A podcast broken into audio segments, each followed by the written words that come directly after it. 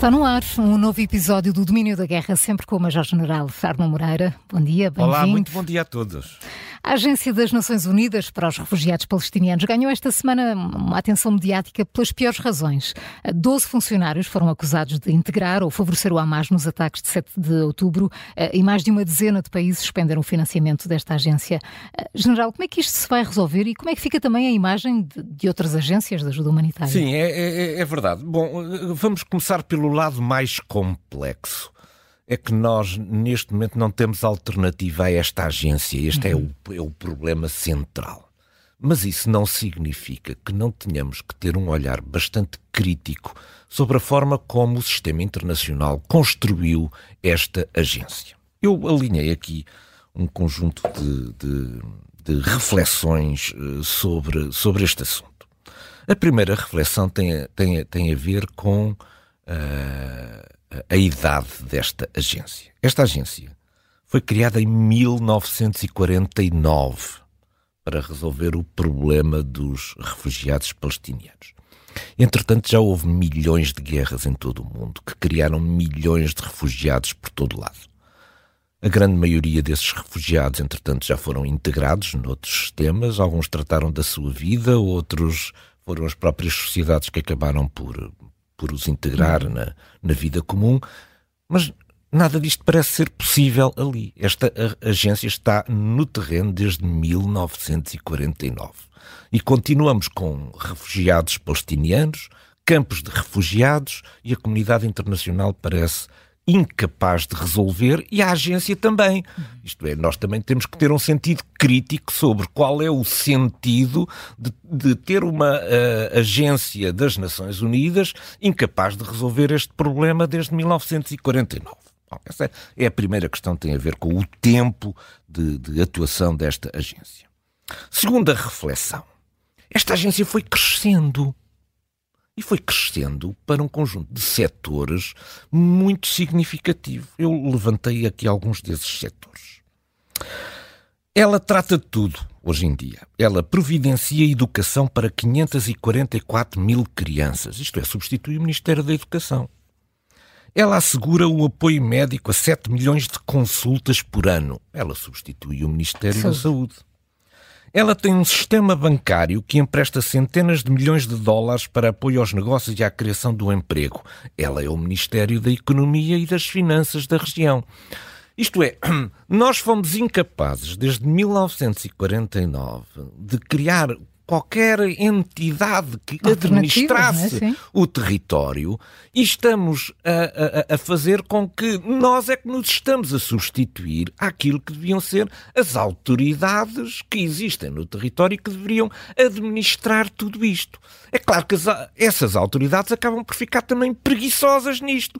Se não têm que se preocupar com a se saúde. Há quem faça, não, não é? Exatamente, não têm que se preocupar com a saúde, não têm que se preocupar com a educação, não têm que se preocupar com o sistema bancário, nem com os, nem com os investimentos, nem nada criámos aqui uma situação, aquela chamada dependência. A certa altura também não há estímulo para que as próprias organizações que deveriam administrar o território assumam estas responsabilidades. Bom, terceira reflexão: quem é que paga isto? A resposta é muito simples. É o Ocidente. É sempre o Ocidente que paga isto. Dos 15 maiores contribuidores eh, para, para, para, para esta agência, dos 15, 13 pertence àquilo que nós chamamos genericamente o Ocidente alargado. Nesta lista, só existem dois países que não pertencem ao Ocidente alargado: é a Arábia Saudita e a Turquia. Mas estão em posições muito modestas no que diz respeito às contribuições aquilo que são os grandes desafiadores do sistema internacional, a China, o Irão, a Federação Russa, nada não constam nestes 15, eh, nestes 15 países que mais contribuem para as Nações Unidas. O mal disto tudo, nas manifestações que nós vemos aqui, até nas cidades europeias, são os Estados Unidos da América e lê-se morta a América em todo lado. Pois os Estados Unidos são de longe quem mais contribui financeiramente para esta agência, com mais de 300 milhões de dólares em 2022. Conclusão. O Ocidente é que paga isto, mas nos cartazes das manifestações, o Ocidente é que é o grande culpado de tudo isto. É, é, é preciso também aqui um bocadinho de decência sobre este assunto. E também sobre aquilo que é a defesa dos nossos interesses. Quer dizer, então, nós pagamos para andar a ser insultados e vilipendiados em todos estes, em todos estes sítios. Há aqui, há aqui certamente matéria para reflexão. Quarta. Sim, sim, acabas. Sim, a, a quarta reflexão. 30 mil funcionários. 30 mil funcionários! Mas isto é uma vez e meia aquilo que as Forças Armadas Portuguesas dispõem em termos de recursos humanos. Uma vez e meia. Tem 30 mil funcionários. 13 mil estão em Gaza. 99% são palestinianos qual é o grau de controle do staff internacional sobre isto? Porque isto é uma, é uma agência das Nações Unidas, portanto, deveria ter um elevado controle internacional sobre o funcionamento da agência. Mas a agência é constituída por 99% de palestinianos. Quinta reflexão, e para, para, para terminar, porque, eh, enfim, já, já, vai, já vão longas estas reflexões.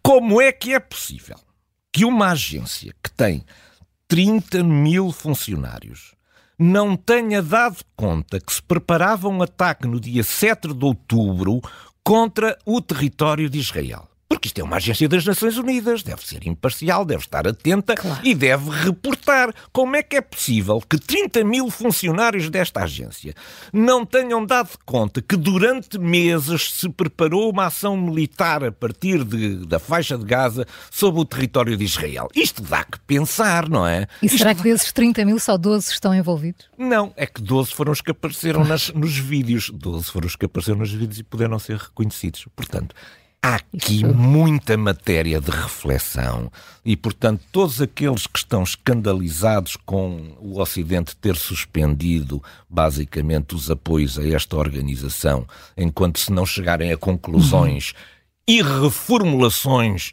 sobre aquilo que é a sua modo, o seu modo de recrutar e a sua missão e a sua postura no território, também deveriam também começar por pensar neste conjunto de reflexões. É puxar para trás o podcast do é, Domínio da Guerra é, e ouvir é, este, e ouvir, este episódio desde o início. Ouvir estas reflexões. Entretanto, e depois de um fim de semana de negociações em Paris entre Estados Unidos, Israel, Egito e Qatar, parece haver perspectivas mais sólidas para um processo negocial que permita pelo menos uma trégua humanitária e a troca de mais alguns reféns. Ainda esta manhã, fontes que citam o governo do Qatar dizem que o Hamas deu sinais positivos a uma proposta. Certo. Isto quer dizer que se perspectivam boas notícias? Eu, eh, talvez todas as propostas que têm vindo a ser testadas, é, hum. mais do que é, negociadas, é testadas esta tem sido aquela que tem reunido, do ponto de vista da análise do, do sistema internacional, talvez maior otimismo. E isto resulta, enfim, talvez de, de duas coisas. Em primeiro lugar, do, do protagonismo dos negociadores. Portanto, porque nós estamos a falar aqui dos diretores dos serviços de intelligence, intelligence dos Estados Unidos, da, do, do, do, Egito, uh, do, o ministro dos Negócios Estrangeiros, que também é primeiro-ministro do, do, do, do Qatar, e o, o, o chefe de intelligence de, de, Israel. Portanto, figuras muito com, com muitas credenciais nesta área das negociações e depois porque também o período das negociações foi foi suficientemente alargado para dar a perspectiva de que havia uma base sólida para se construir um texto que servisse de base a isto. Claro que neste momento estamos a aguardar uh, uma resposta por parte do, do, do Hamas. Bom, mas qualquer acordo gravita em torno de três temas que, dos quais não, nós não, não nos vamos conseguir libertar. O primeiro tema é o tema dos reféns. Não pode haver acordo, não vai haver acordo nenhum se a questão dos reféns não estiver envolvida nisto. Podemos não estar ainda uh, ao nível da libertação completa, portanto, de todos os reféns que foram tomados pelo Hamas, mas certamente que um, qualquer acordo deste género envolverá sempre, pelo menos em parte, troca de reféns. A segunda questão, que é aquela que, que eu diria que é negociável neste momento, será a parte mais negociável, é a duração da trégua. Isto oscila entre o Israel que quer a trégua mais curta possível e, e o Hamas que, quer o, mais, o mais longo possível, se, se possível definitiva. E depois há uma terceira, que tem a ver não apenas com esta questão da troca dos reféns, mas tem sobretudo a ver com o que é que vai acontecer a seguir à trégua. O Hamas gostaria muito que se seguisse a isso a, a, a retirada das tropas israelitas de Gaza. Mas isso parece-me um assunto absolutamente tabu e impossível de conseguir. Porque se Israel retirar as suas tropas de Gaza, vai entregar o governo do território, a administração do território a quem? Ao Hamas. Então, depois, de, depois disto, depois disto tudo, voltamos outra vez ao 6 de outubro. É o Hamas que administra este território. Certamente que isto não parece que seja credível, que seja, que seja possível isto. Israel pode retirar do território? Sim, a mim parece-me que a médio prazo Israel irá retirar do território, mas falo-á apenas na condição de entregar a administração do território a uma entidade que seja que assegure a Israel que Israel está seguro. Isto é, essa entidade ainda está por definir, pode ser uma coligação internacional de forças, pode ser a autoridade palestiniana reformulada. Enfim, há aqui uhum. muita matéria ainda para discutir, mas não parece que nesta fase seja possível obter um acordo em que esteja explicitamente previsto a retirada no final desta trégua das tropas israelitas do terreno. General, vamos a outra guerra. Depois de, em dezembro, os líderes da União Europeia terem falhado o consenso sobre o financiamento a longo prazo da Ucrânia e a proposição de Viktor Orban, a reunião extraordinária do Conselho Europeu de ontem conseguiu ultrapassar é. o risco de veto húngaro e garantir um financiamento de 50 mil milhões de euros. Eh, General Arno Moreira, finalmente boas notícias para Kiev boas e para a Europa. Sim, sim, sim. Ontem foi um dia bom para a Europa. Nós, às vezes, temos dias bons também. também na Europa. Não? temos também só dias maus, também são precisos. E ontem foi um dia muito bom para a Europa, que, no, que deixa a todos aqueles que, que, que gostam da Europa, que os deve deixar satisfeitos. Porque foi possível alcançar um acordo sem que tivessem, sem que tivéssemos prescindido dos mecanismos democráticos de conversação entre os 27 elementos. Isto é, é claro que pairavam no horizonte sempre aquelas ameaças um bocadinho veladas de que a Hungria não, pode, não, não se pode manter nesta posição durante muito tempo porque, eventualmente, o seu, o seu direito de veto lhe pode até eventualmente vir a ser uh, retirado. Mas, na verdade, foi possível, dentro daquilo que são os a tomada dos processos de decisão, sem alterar os processos de decisão da Europa, são, que são muito complicados, porque envolvem, uh, envolve a concordância dos, dos, 27, dos 27 membros, foi possível alcançar este acordo. Portanto, a Europa está de parabéns porque muitos queriam já destruir o mecanismo democrático de, de conversações da, na Europa e foi possível alcançar este acordo. Bom, Porquê é que foi possível alcançar este acordo? Porque também já não havia mais margem de manobra para Vítor Orban. Vítor Orban oscila aqui entre duas coisas. Entre um, um, um nacionalismo húngaro que, que, olha, sobretudo, para as minorias húngaras e que veria com, bom, com bons olhos o regresso destes territórios onde estão estas minorias húngaras outra vez à soberania da, da, da Hungria. Portanto, esse é o espírito que, que, perdura desde o fim do, do Império, do Império Austro-Húngaro e as vantagens de pertencer à Europa, com liberdade de circulação, mercado interno europeu, subsídios, fundos perdidos, etc. Tudo aquilo que, que, que é bom na, na Europa. E, portanto, a Hungria oscila entre estas duas coisas. Simplesmente já não havia espaço mais de manobra, de, de, de atraso de tudo isto. Porquê? Porque a Ucrânia também já não aguentava. Quer dizer, esta decisão tinha que ser tomada agora, porque uh, os, os fundos vindos dos Estados Unidos ainda não estão desbloqueados e, portanto, era preciso que a, a União Europeia tivesse oportunidade de, neste momento, disponibilizar uhum. estes, estes fundos. E, portanto, este caminho para o entendimento foi feito sobretudo com aquela ameaça de fundo de que, atenção, que se, que se não votar, se não, se não abdicares do teu direito de veto, podes vir a perder esse direito de veto, mas sobretudo de conversas, de conversações, conversações que foram sobretudo levadas a cabo nos últimos dias por duas entidades interessantes. Por um lado, Meloni. Meloni esteve a fazer um grande serviço à Europa. Lembramos que Sim, a chegada de Meloni era visto como o princípio do fim da Europa. Pois Meloni foi quem esteve mais perto de Vítor Orban no sentido de o convencer uhum. de que ele só tinha vantagens em não permanecer naquela posição inflexível de evitar-se o, o, apoio à Ucrânia. Portanto, é muito interessante este, este desenvolvimento. Meloni acaba de integrar, ou integrou, pelo menos neste coisa, um espírito europeu e trouxe Vítor Orban para o entendimento geral. E depois também Macron. Macron também exerceu toda a sua influência, sobretudo aqui num aspecto que é novo.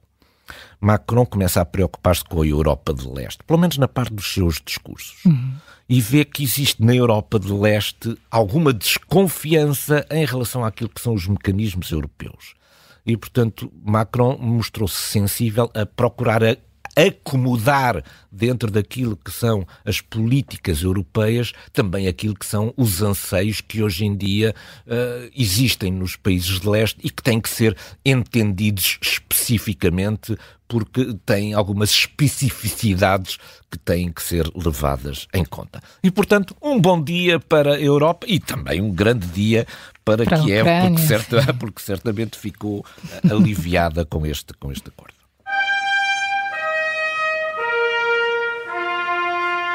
Esta semana ficamos a saber que a Rússia pretende equipar viaturas nas frentes de combate com geradores de cortinas de fumo.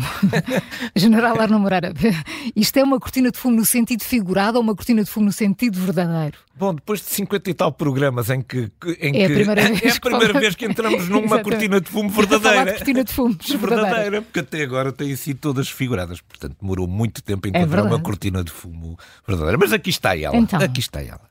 Este, este, esta semana surgiram, na, ficaram disponíveis na net, um conjunto de invenções feitas por voluntários da Federação Russa que resolveram transformar os, os caminhões em produtores de nuvens de fumo. Os vídeos são absolutamente já vontade. Eu já estou com vontade de rir. Os vídeos são absolutamente delirantes. Quer dizer, é como se tivessem pegado no sistema de exaustão do, uhum. do coisa e, e, em vez de ter um tubo de escape, agora tem 40 ou 50 tubos de escape espalhados à volta do, do veículo. E deve ser injetado um produto qualquer eh, que, que faz imenso fumo. Portanto, nós quando vemos na estrada de repente vemos um gerador de fumo imenso a uma velocidade incrível.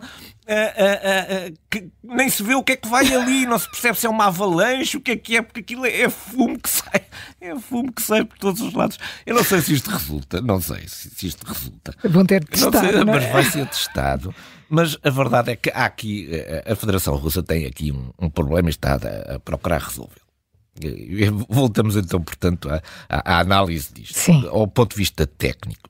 Os primeiros drones dos ucranianos o que faziam é pairavam sobre os alvos e depois largavam, mandados à distância, largavam uma granada uhum. qualquer que explodia ou sobre as trincheiras ou sobre os veículos que estavam parados.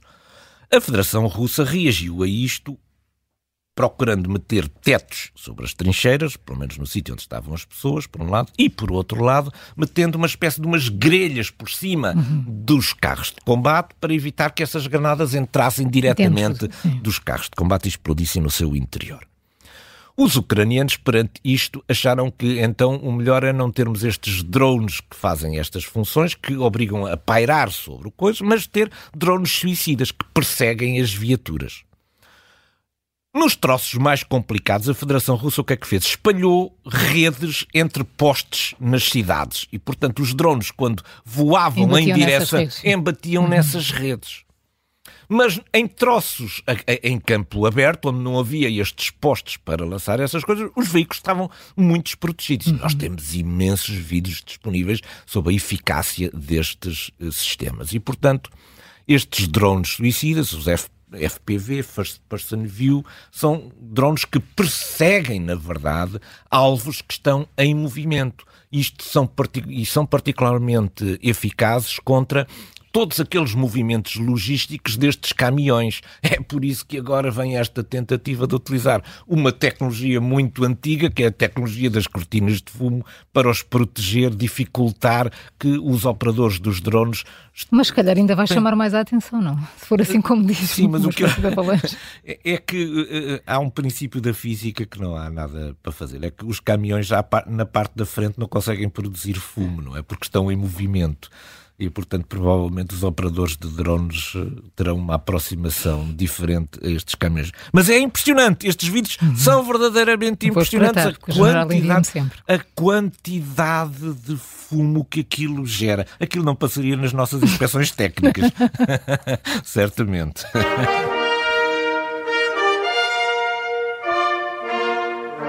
Tal como na semana passada, o nosso ponto de mira de hoje volta a estar colocado no Tribunal Internacional de Justiça, mas desta vez em relação às queixas apresentadas pela Ucrânia em 2017 contra a Rússia. Um, general, por que é que é importante olharmos sete anos depois para este processo? Pois, porque nós, na, o nosso ponto de mira da semana passada foi exatamente sobre o Tribunal, que uhum. entretanto teve uma decisão um pouco salomónica, em que não deu basicamente Sim. razão a ninguém, mas disse que vai continuar as suas investigações. Mas isto é importante por causa destas datas. A Ucrânia apresentou esta queixa em 2017. 2017. Sobre factos que tinham ocorrido desde 2014 na Crimeia e no Donbass. Portanto, três anos depois, juntou os elementos para apresentar o caso em tribunal. O veredicto aconteceu em 2024. E isto é, é, é, importante olhar para isto para ver quais são as expectativas em, em relação, ao que está a, passar agora, que está a passar agora, não é? Portanto, Ucrânia, o caso foi em 2017, o veredicto foi em 2024. Mas não é só isso, é que a África do Sul pretendia que houvesse medidas cautelares que não conseguiu com o fim imediato das operações militares em Gaza. Isso não foi atendido pelo Tribunal. Mas o Tribunal o que vem dizer agora é que a Rússia violou as medidas cautelares que tinham sido impostas pelo Tribunal logo no início, quando apreciou o caso pela primeira vez em 2017, porque em 2022 invadiu a Ucrânia e, portanto, isso é uma violação daquilo que era as medidas cautelares. O que é que aconteceu à Federação Russa? Nada. Portanto, nós temos um conjunto de instituições mundiais cujas declarações depois não têm efeito, porque é como eu costumo dizer. O que nos protege é a capacidade de gerarmos poder esta coisa de acharmos que o direito internacional nos vai ajudar, não vai ajudar nada. As medidas cautelares impostas em 2017 à Rússia não impediram que a Rússia invadisse a Ucrânia em 2022. General Arno Moreira, muito obrigada por mais um Domínio da Guerra. Marcamos um para a semana. Bom fim de semana Até a sexta. todos. Muito obrigado.